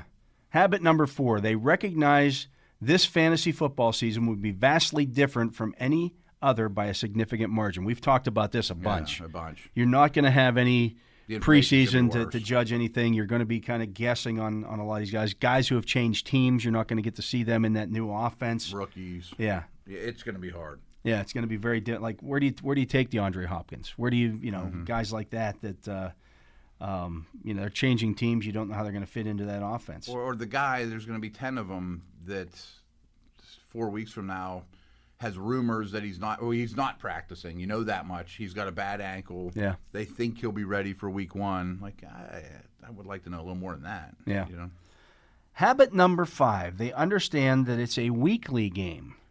that's a good point. Yeah. You Jar- can't just draft. St- uh, I look at these guys I got on paper; they're all studs. But Right. then you don't look at who they play each week. Mm-hmm. You got, uh, let's say, you have everybody's off on the same week. Well, that too. That's a problem. So the way I viewed that was, you and I often talk about Jarvis Landry and, and like Kirk an Cousins accumulator, fits yeah. his mold. Yeah. Like at the end of the year, you look at him and say he was a wide receiver twelve, but he didn't help me much in week Yeah. five. He ha- and or week or he six, had like and it two was weeks. okay. He had two weeks out of the season where he actually was wide receiver twelve, Right. Mm-hmm. and every other week he was wide receiver 20 or twenty five. He just was was very He, he was consistent. Yeah. He stayed healthy in the end. You know, like you're sitting there at your draft and you go, "Well, I'll take the quarterback ten from last year." And well, it was Kirk Cousins, and uh, you're not thrilled about checking that box. Yeah, Sunday he's morning, he's you know? not gonna you know he's not gonna have a forty point game No, at any right, right, time. right. You know, it's just kind of Yeah, you got to think about it week to week, not like, boy, my lineup's set forever. yeah. You take you talk about the safe double. hit Okay, that's a single. That's a single, Yeah, right? there is no upside. Yeah, exactly, exactly. Swing a little higher than that. Um, yeah, range of outcomes a- as he mentions in the in a- under this one, they change yearly. I mean, Massively. Yeah, They you- change weekly. Is weekly, the point, yeah. right? Yeah. you know, look, yeah, and th- that's his next point. Range of outcomes are weekly. They're you know, weekly. you, you It's have a to weekly kind of look game. Mm-hmm. look who uh, is hot now. Um, I'm going to stick with this guy even because I picked him early. Yeah. But he's not getting it done. be Well, willing to move make on. be willing to make moves on your roster. Sure. Um, you know, if su- such and such guy is suddenly now the starting running back for whatever team, well, I, but I drafted this guy in the fourth round. So put him on the So bench. what? Doesn't Yeah. mean you have to cut him Right. or trade him. I mean, and a good example of that too is always late in the years after people are getting hurt. If you picked up a Perryman or a Higby, those are league winners for you at Right. the most important time. Don't be afraid. Boy, I know he's got a, a legit role. It wasn't just a fluky thing where he ran five routes and caught one deep one. He was out there eighty percent of the time. Look and at had targets. that- that's you a know. key thing too. Look at playing time, snap time, snap, counts. Look at targets. Look at red zone targets. Absolutely, These are Mm-hmm. absolutely. things that you that you can easily track. They're out there. They're available. Um, They're you know, not hard to find, right? Yeah, some guy who catches you know uh, two long touchdown passes, but those were the only two. He oh he had 19 points last week. Mm-hmm. That's great. Played 20 snaps. Those were his only two catches. Right. Somebody fell down and he went for a touchdown. Right, I don't right, want right, that guy. Right. Exactly. fluky. Is he part of the game plan week Yeah. to week? Right. I'd rather have the highly guy- efficient. Uh, I'd rather have the guy who you know the, the receiver who got seven targets two weeks in a row. Okay, now I'm He's now I'm part of the game interested. plan Yeah, Now, right, right. now I'm interested as opposed to that guy. who, Well, he had he had three catches for ni- 97 yards last week. It's, you Pick know, him up and start him, and then he has one catch yeah, for this eight. is only three targets. That- Right. that- I don't care. I don't care. That's not enough for me. Habit number six, and this kind of falls into that that equation. They're flexible and trust themselves above all others. The owners do. Yeah, you have to be flexible. You can't just go in and say, "I've got." Well, I'm gonna. eh, No matter what the what kind of draft you do, you can't go into it and say, "Well, I'm going to do this. I'm going to do this no matter what. I'm gonna," you know. No. No. Y- Somebody falls to you. you take the have to gift. you have to read the room. You have to see. uh, You know, don't when the when the run starts, and there will be a run on certain positions, no matter what. It all- it happens every Oh, year. always does. When the run starts, don't fall into the run. Not if just it's not the because, business move. yeah. I mean, if you started the run, great. You know. Yeah, that's Right, there. right. Be the g- be the guy who starts the run, not the guy who ends it. Mm-hmm. That's for sure. You don't want to be that. Like when the tight ends start going in the fifth round. Well, I got to get a tight end here. I'm going to be stuck. Right. Don't. And he's really worth a seventh round pick. Right. Yeah. or that's or bad. worse. Right. uh, uh, to this point, I mean, I do this for a living, so I'm different than as, as, as do you, obviously. But I approach my leagues, even if there's a lot of quote experts in them, with extreme cockiness. You know that I'm going to find somebody in week Yeah. four. I'm going to dig up some guys more than the average guy. But you can't be blind and say, "I love this guy. I drafted him in the fifth round." Maybe I was wrong. You know, I mean, just you got to be able to move on too. Yeah. You can't just be like, "I'm so smart on draft day." In the same way, I'm always willing to trade anybody. oh yeah. There's nobody on my roster who is quote unquote untouchable. You talk to some guys, well, I can't trade him. He was my first round draft pick. I don't care. Doesn't matter to me. If I can get, if I can make, can make my team better by trading that first round draft pick, he's gone. He's gone, gone. There is a, a problem with that in smaller leagues is I can't trade too many studs for three really good players. Right. You know, and it's maybe you do that earlier in the year here and there and then you do the opposite late in the year. Yeah. So because depth is as important. But, you know, other than that, Unless I see somebody who isn't a stud right now, who I think is going to be a stud. Mm-hmm. Like f- for example, J.K. I'll say Dobbins. Dobbin. or Yeah, One of those I type of think guys. he's going to take over at midseason as the number one running back. you know, Then I'm going to try to trade for him early in the year Mm-hmm. as a throw-in. And you might He's give maybe your- he's not playing much early in the year. Well, why don't you just throw him in? He's not playing. No, that's idea. Yeah. For the long term, or if it's getting to the point where you think he's about to play and it's your last chance to buy him, I'll give you my third round pick for your sixth round pick that was Dobbins because he's going to be worth a second tomorrow. you know what I mean? Right. Yeah. Yeah. You got to kind of read the. You have to be flexible throughout the season. And habit number seven, they understand that the draft is just the first step to success. Kind of we, we've al- we've talked about that. You can't just draft and let your team go. You can't just say 100% I'm not true. going to make any changes. It's gonna this is going to be the way it's going to be all season long. I'm not going to make any moves, and I'm just going to let it ride. I often reference my my friend draft. You know, we go away Labor Day. It's a, a blast. They're all high school buddies, and I'm the most successful owner in that in that group. I mean, over a 20 year stretch. I mean, and Well, you're the only one who does this for a living. Trust me, they let me know that, and I let them know that as well. But I will say the day that I have the least advantage is draft day. We're all Everybody working has off the same- yeah. list, and I probably make one or two picks a little better than someone else late in the round. But overall, they're reading my list when I used to write lists. Right. Using Yeah. my li- you you are know, putting like- that stuff out there. Right, I I- did the same thing when I, I, I used I, I had a blog when I worked at the Observer Reporter, and the blog actually started as a fantasy football blog. Okay. So I would put my lists out there. Sure, and your buddies are preseason, just and they're putting all them they're off. all working there in the building with me. They're just they're seeing exactly how I have guys ranked. Sure. I mean, there's been times where they're such jerks, they would just print it off and put it on the draft board, Well, here's this here's this as they should. I mean, Um, levels the playing field a little bit.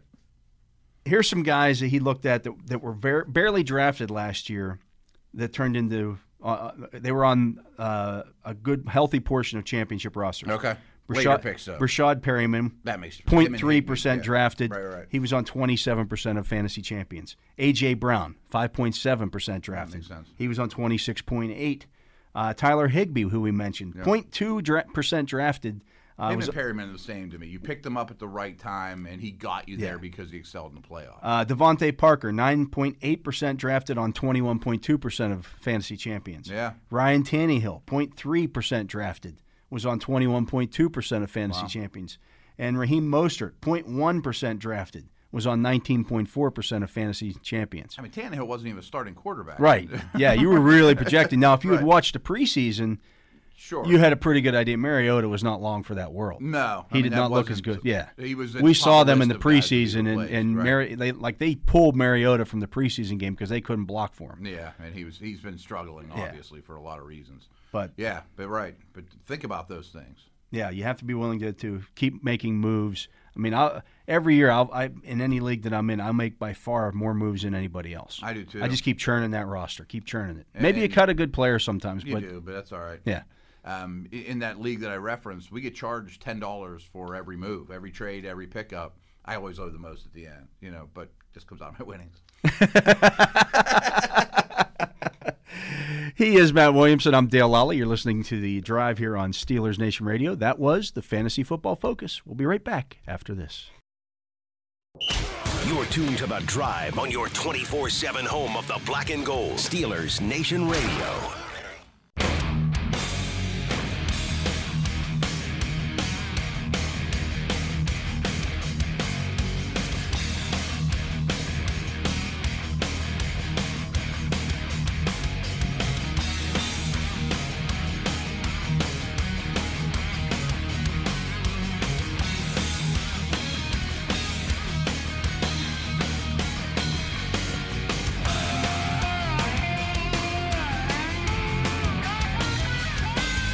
Steelers Nation Unite members have a chance to chat live with safety Minka Fitzpatrick on Tuesday at 4:30 p.m. Fitzpatrick will field your questions about training camp and the upcoming season. All you need to do par- to participate is to download the Steelers official mobile app and create a fan profile. That's Minka Fitzpatrick in the latest edition of the SNU Huddle on Tuesday at 4:30 p.m. It's an opportunity to talk to the Steelers All-Pro safety uh, guy that uh, Matt you had ranked as the number two safety in the league, and It's a Mm. pretty cool event. I mean, you should be able to hang with Minka and chat with him. you know. yeah, ask him some questions. And I- he I'll was tell on the you, under twenty five list for us already. yeah, so he's shown up he's, a few he's all times over the. um, I already. mean, everybody loves Minka. I mean, how can you not? Um, I also did my edge rushers. There's a, a Steeler on there too. We can get to that maybe down the line. yeah, this we'll week do or that something one like down the line. But uh, cer- certainly uh, one Steeler on there. And, you know, Minka's uh, made a push for number one with the safeties, but there's so many good safeties. there there are a lot He of could have good been ones in the sixth, he league, could and have it's been it's fifth, he it could have comes been down to that Ed Reed versus Troy Polamalu There is some of that, kind of sure. question. Um, But he's perfect for what the Steelers need. Absolutely. They needed a center fielder. They needed a do. guy to take the ball away. Derwin James, who you had rated number one, I think you think he's a freak. he's a yeah, he's kind of he's kind of a combination He is of the of of the Palomalu Reed. right. I You mean, know. he's better as the Palomalu.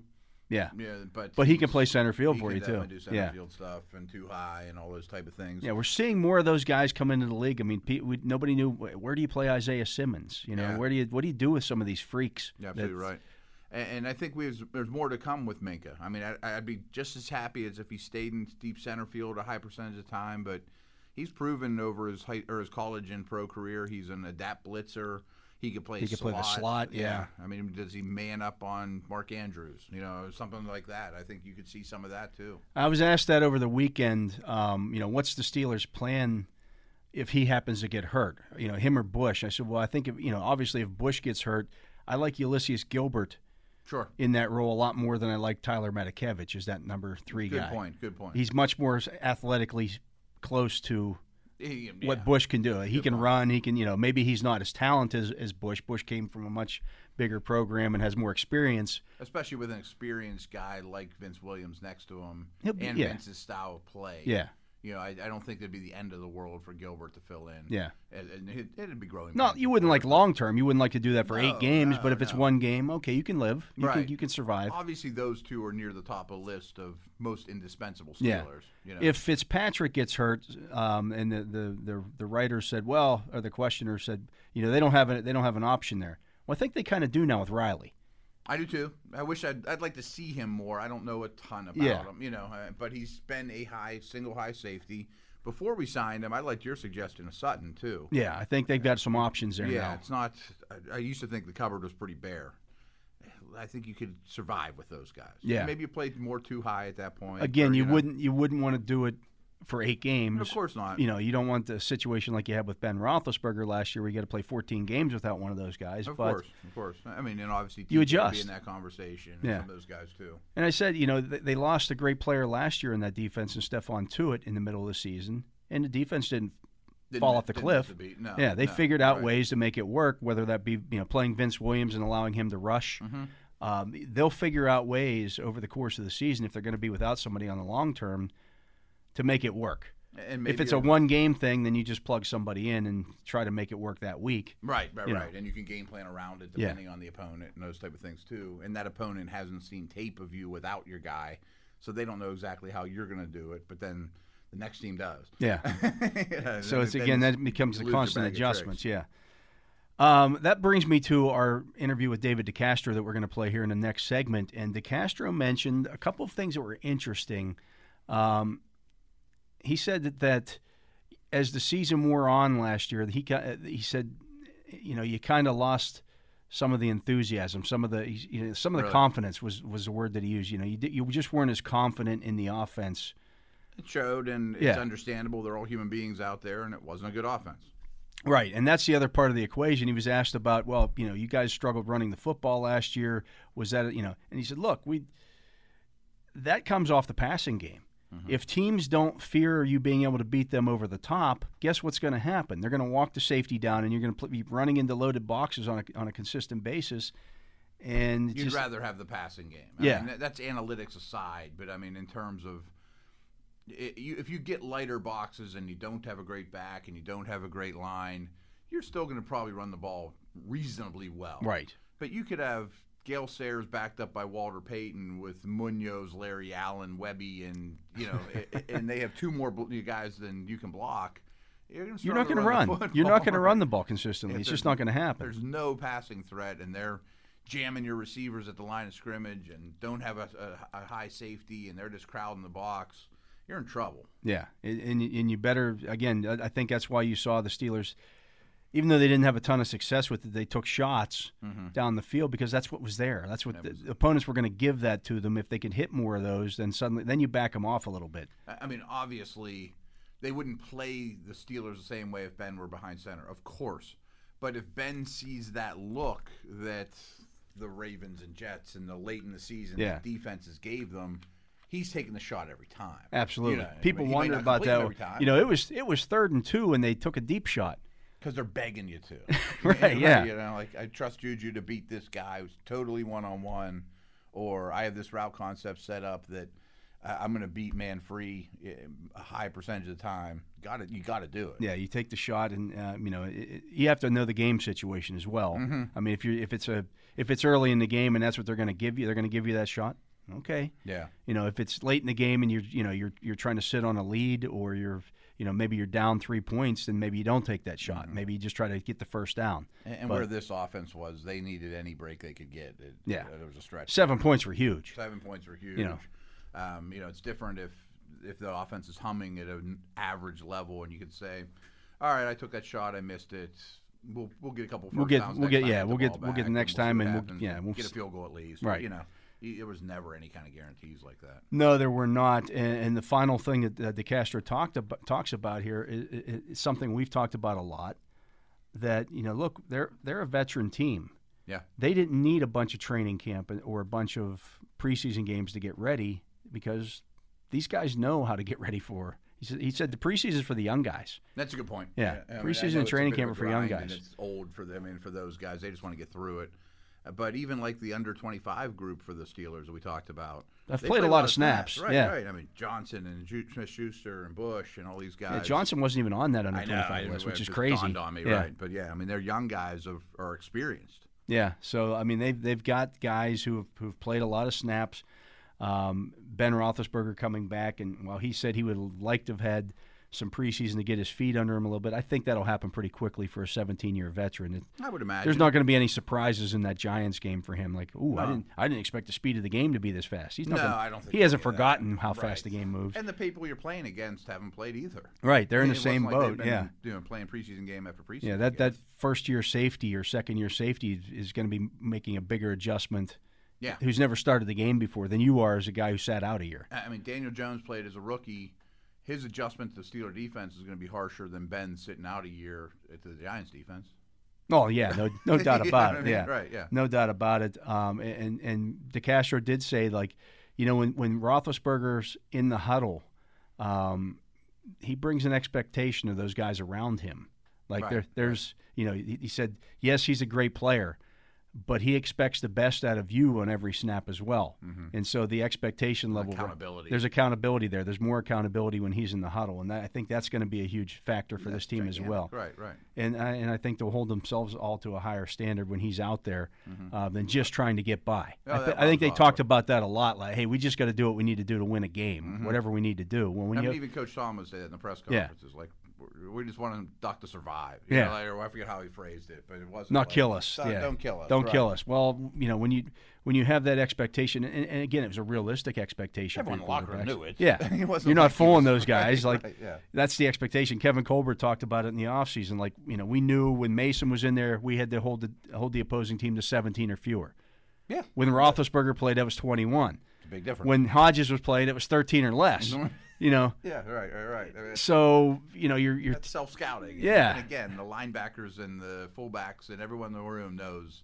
Yeah. I mean, we're not going to rack up 30 today. yeah, no, and they right, didn't right, all last year. No. I mean, they could put up. It would it surprise you if they went out and put up 30 in the opener? No. Wouldn't surprise me a bit either. Now I think the second in week two against the Broncos will be a bigger challenge, even though it's here at home, better defense. You know, I, I I have much more respect for that defense than I do the Giants' defense. Me too. But it's a year. Well, I'm not sure home field advantage ma- matters. that Yeah, I much, just but- think the Steelers are going to come out smoking in that first game. I expect Roethlisberger. I mean, he started Super Bowls before. I don't know that he'll be as excited Probably not. Right? as he Good will be point. for this first. Like this first game is going to be like him going out for that first Super Bowl. He'll probably have. You know, he talked about it when he when he did the interview with us on last week on Zoom that he, you know he felt nervous about it. Yeah, that's interesting too. You know, And just this is the a guy who's done thousands of interviews over the last 17 years. the total superstar. He's been doing it for- like you said, he's started all kinds of big things. First round pick, you know, and it wouldn't shock me at all either if Locke and Jones combined for six turnovers and one of them Yeah. was a score too. in the Yeah, I first mean, two they're- games. You I know, think the they're getting Steelers their feet defense is under going to 'em, feast on those Right, two de- those right. two quarterbacks for sure. and they're not going to be on top of their game. They may turn to fine players, but you're getting them at a great time. Yeah. No, no doubt about it. Uh, but uh, we'll hear that interview from David DeCastro when we come back. He is Matt Williamson. I'm Dale Lally. You're listening to The Drive on Steelers Nation Radio. You're tuned to The Drive on your 24 7 home of the black and gold. Steelers Nation Radio.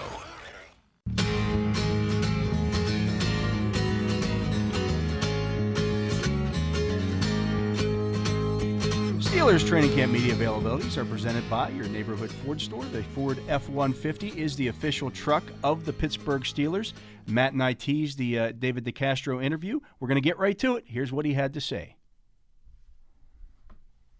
Hey Dave. Hey Dave. Uh, just uh, wondering. Um, and I'm actually here, so um, you've got uh, obviously you're going to have n- uh, at least one new starter on your offensive line this year. Um, continuity is is king on the offensive line, and you've only got 14 practices with which to, to kind of work that new guy into the equation. A, is that enough time? And B, what kind of confidence do you have in those those new guys? And some of them aren't new. Obviously, Stefan is, but how much confidence do you have in those guys? Be able to get them up to speed quickly. Yeah, I like it. I think this whole thing for us as an O line, this the pandemic and the shortened training camp is, uh, yeah, I think it's beneficial just because we're a veteran group, and even though guys Matt's moving to left guard, he's he's gotten snaps before, game snaps. You know, he's played that position a lot. He's bounced around before, and uh, you've got guys in Banner and Chooks with that game time as you know game time experience as well. So I think it I think it bodes well for us, and uh, I'm excited to see that competition at right tackle for uh, for that spot. Thanks, Dave. There you go. It's so weird. Thanks, Dale. We'll go to Will Graves with the Associated Press. Will, I think we have you now. All right. What are you, Dave? What are you doing starting so early, man? Come on. We're deadline oriented. That's we're my deadline fault. oriented people here. Um, look, I- I'm just sort of curious. A, it's good to see you, but B, um, you know, you look, you have a young family at home. I've talked to you in the past about like when you had kids, how your wife would sort of divvy up responsibilities so you could be in prime position to play. Have you changed what you do at home, your routine, to sort of protect yourself even further than than maybe you know you normally would? No, not not really. My life hasn't changed too much. With this whole, hap- whole thing happening in off season too, it kind of the routine didn't, didn't vary as much. And even even nowadays, I mean, I'll be honest, I'm not I'm not too afraid. Um, you know, it's just my personal opinion of it. So I'm I haven't done anything really to.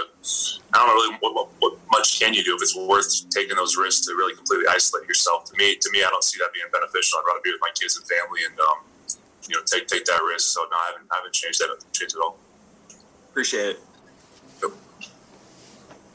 Alrighty, let's go to Jerry Dulac with the Post Gazette. Jerry, are you on?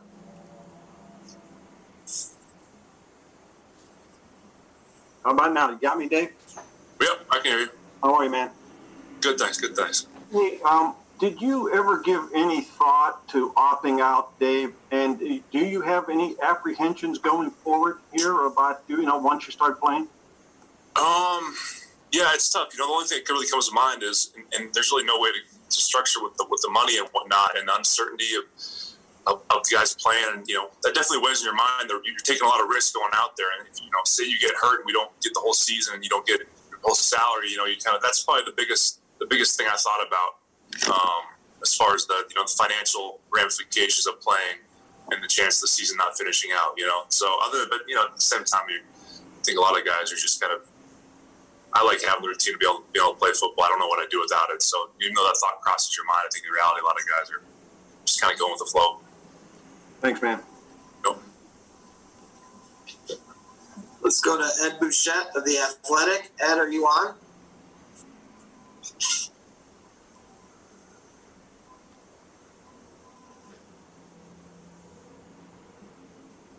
Hello, Dave.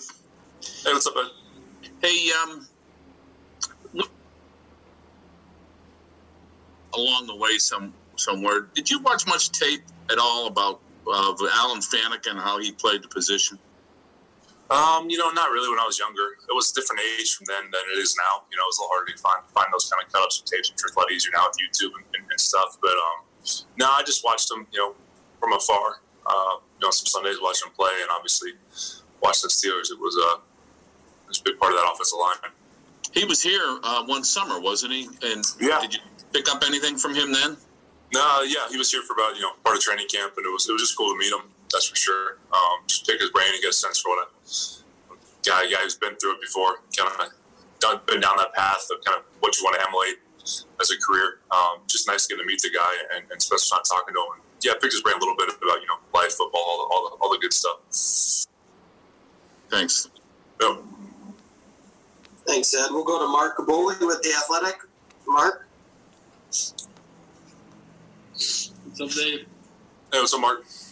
Yeah, my question is about uh, the loss of Munchak last year. Maybe not as of uh, concerning actually line play, but maybe some of the things he did in the run game and coordinating that. Did you guys notice a difference there without his voice of being able to construct things uh, with the run game? Uh, I mean, Munch was great. I mean, let's let's can't really sugarcoat it. He was a great coach, smart. Um, I just think the injuries really, really kind of took a toll.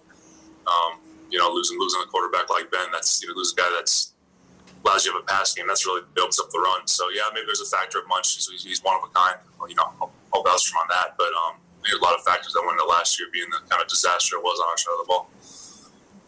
Thanks, Dave. thanks. We'll go to Mike Prizzuto with WDBE. Triv, E. if you're on. Gummy, Well, Yes, sir. how's it going, David? hey, what's up, Mike? Yeah, I just wanted to uh, follow up a little bit. You said you couldn't imagine not playing. Um, I I assume you're pretty financially secure by this point. Why is it worth the risk, and why could you not imagine playing? What what still drives you about about the game?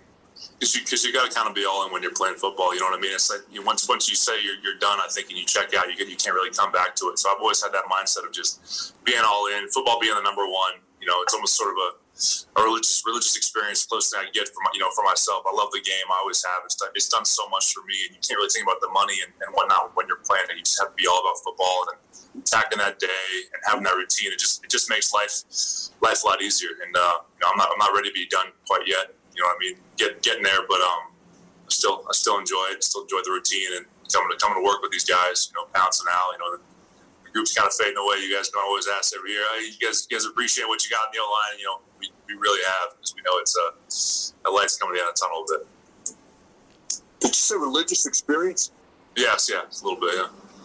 Thanks. Thanks, Trev. We'll go to Richie Walsh with KDKA. Richie, if you're on. Yeah, Dave, you know, with the Power Five and the Big Ten postponing college football, I, I know you want to play and we all want to see you guys play. Do you, are you optimistic? Are you hopeful that you guys will play this year? What are the concerns? What are you guys talking Man, about? I don't. I gave I gave up predicting, being hopeful, optimistic about four or five months ago when uh, this whole thing just kind of blows your mind. It's been a crazy year, and at this point in my life, I tell everyone just taking it day to day. You know, trying to like I just told Mike, just trying to enjoy the routine of football. Um, you know, that's definitely reality in the back of our minds. I mean, I'm open to anything. I know get shut down tomorrow, and we're like, oh, you know, you have a free fall for the first time in 20 years. You know what I mean? That, that's that's pretty pretty weird to a lot of guys who've been doing this for, for so long. But you know, it's, it's really screwed up everybody's lives. So um, you know, it, it is what it is. What can you really do at this point? Other than just watch and um, adapt and, and move on. Thanks, Dave. Thanks, Rich. We'll go to Brooke Pryor with E ESPN. Brooke.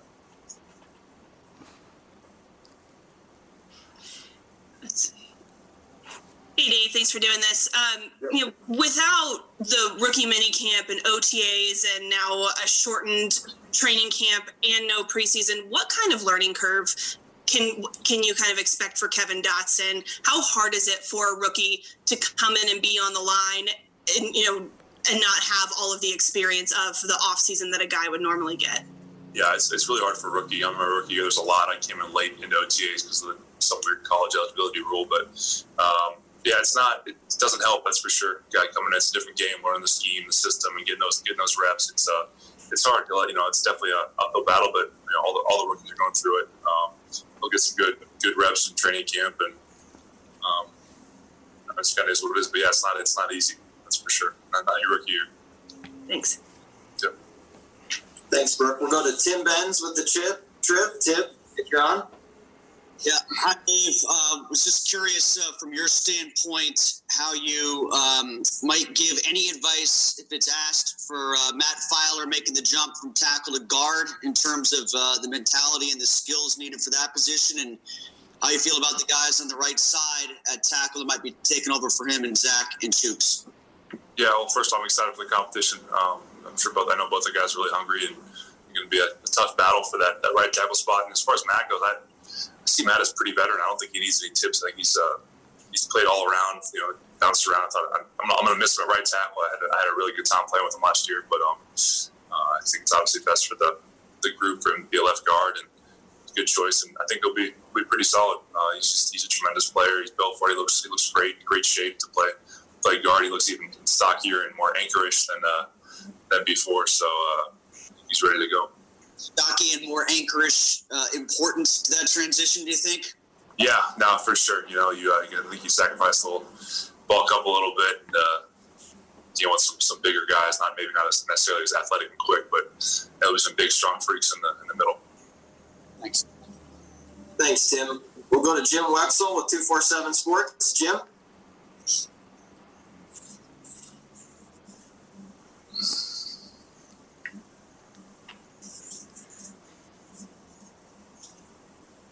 Jim, do we have you? Okay, there we go. Yep. Got me, Dave? I hear you, Jim. Good. Um, you had said uh, losing Munch was one factor. What were some of the other factors? Uh, I'm assuming it had to do with quarterbacks making calls, but you you you answered that. And the other question I have is your confidence level in a team that's, you know, everybody's uh, missing their preseason. How, how will you guys respond? It, will it be a positive one? But yeah, I think it would be positive for us just because we're a veteran team. Um, and just we've, we've, we- I mean, honestly, I think the training camp, a lot of all those preseason games are for younger guys. I mean, I don't think it takes necessarily much for us to get in shape as a veteran group. And I think the older you get, the less is kind of more just because you don't need that pounding on your body. So uh, I think it bodes well for us, offense and defense wise. Uh, we got some good depth too, and yeah, I'm actually uh, I'm actually excited about that. And the other factors in, uh, you know, you- uh, beside losing Munch, Oh, oh, as far as last year, I don't know, man. Last year sucked. I kind of already forgot about it. It was not fun to play, as you know, as an offense. It was, uh, it was, it was, it was pretty terrible. Um, just, just yeah, you kind of you know lose confidence, and it just kind of snowballs, and you just find ways to lose games, can't win them when your defense is getting five turnovers. Yeah, it was a it's a pretty, pretty, pretty tough year. Um, you know, it falls on everybody. You know, that's why it's a team sport. You know, you can't, you can't lose that confidence. You gotta got to be better. But yeah, hopefully we can uh, get a better attitude this year and hopefully we can stay healthy. Thanks, Thanks, Jim. We'll go, go on to Ray Fittipaldo with the Post Gazette. Ray, you're on.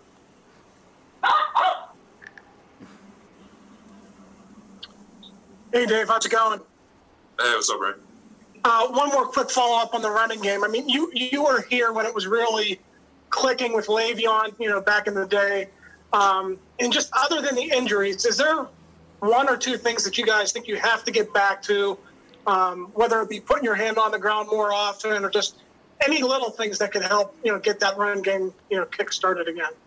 You guys love talking about the running game, like it's like it's, it starts, you know, it's a starting point of, of the offense. I just always try to tell you guys, there's, it's a combination. You can't have a good running game without a good passing game, without a, an honest, balanced offense. Because if they can just stack the box, and wear a safety down, and you can't throw over the top or, or get that, you know, if, if they can't keep you, you can't keep them honest, then it's easier to stop the run. So I mean, we just we just weren't good at all. So that running game is obviously going to be a be a tough spot where they can just kind of pigeonhole you into. Yeah, I mean, it was just it wasn't really just the run game; it was just an overall not being good. God, thank you. Thanks, Ray. We'll go to Chris Adamski with the trip. Chris, go ahead. Hey, Dave.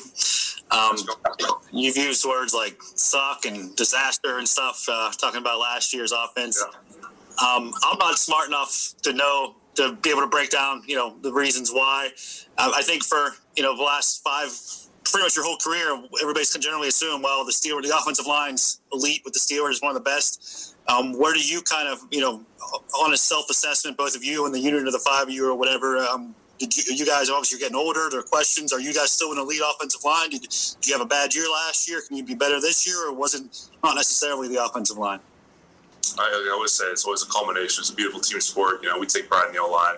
Obviously, we think we're pretty good. Um, but it's it's it's a, it's a team effort. Yeah, you're right. We are, maybe we are getting a little old, but I still think we got some juice left in us. And um, we're not good as a whole. Everyone's going to look bad. You know what I mean? That's just that's just the nature of it. Um, I'm not trying to put blame on anyone else. I mean, we, we had our bad play. That's for sure.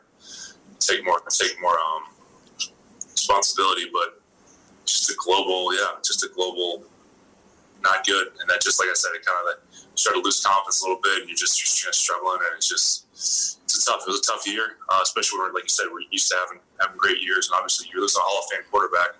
The guy's getting paid, you know, third what a third of the salary cap. You know, there's a reason why they get paid that much.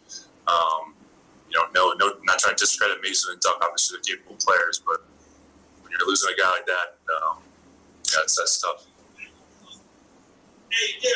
Thanks, Chris. Uh, we'll end it with Aditi Kinklebaum of the NFL Network. Aditi, if you're on, go ahead.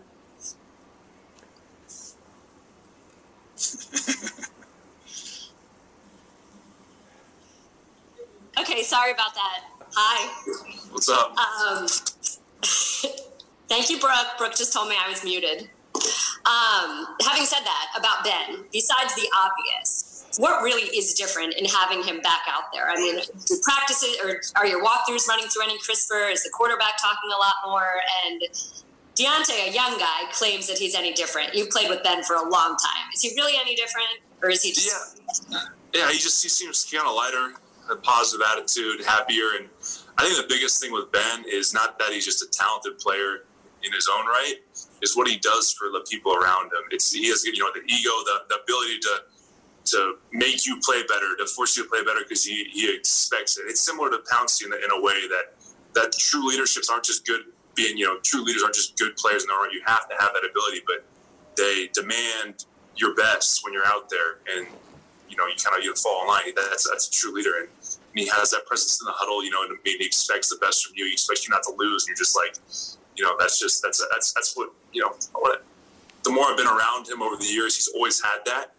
Um, I think that's part of what makes him great. But yeah, like I said, he's, he's, he seems happy. He's got you know lighter on his feet, just having a good time having you ba- back out here. I'm sure it was tough being hurt for a year and missing it. Um, that's not easy on your on your mental uh, your mental health. So um, I think he's just we're all we're all enjoying it. We all know we're all we all know we're old. We all know we're getting you know might be Al's last year. You know, Pouncey and I are getting old too. I mean, who knows what's going to happen? So it's uh, like we're all just trying to try to enjoy it the most we can. Thanks, Aditi. Thanks, everyone. That was Steelers uh, former All Pro and uh, Pro Bowl offensive lineman uh, David DeCastro uh, running us through a lot of different things that uh, you know he's been Yeah. in camp been in camp a week now. They're hard to He believe. should they're- talk to us every week. He should. Uh, he's Or every he other is a day. great talker. Right. Uh, just really lays it out there for you and, and gives you Smart, honest, thoughtful answers. confident. Yeah, Yeah, right. All that all that good stuff. He's one of the guys I do make sure that I talk to every week in the locker room just to kind of get the pulse of the team. No, I don't blame you. And you know, even if we're we may not even be on the record, we'll just stand Yeah, there and yeah. talk about stuff. And yeah, he gives you a pretty good. Uh, Won the Chief Award, right? Yes, he has. And- Yeah. and Cam's won it. He's won it. Marquise has won. I mean, these are guys that you go to to, to as I mentioned, get the pulse of the team. Yeah, right, right. And uh, you know, he's not divulging secrets or anything, but he's being honest, and you know, I think there's a lot of leadership involved with that. Yeah, People there- gotta yeah, reflect. for sure. Anyways, that's going to do it for our uh, this version of the uh, of the drive here on Steelers Nation Radio. Stay tuned right here uh, for Wesley Euler and Arthur Moats. They'll be following us up here. Uh, but for Matt Williamson, for Jacob here on site, I'm Dale Lally. We'll talk to you tomorrow on the drive.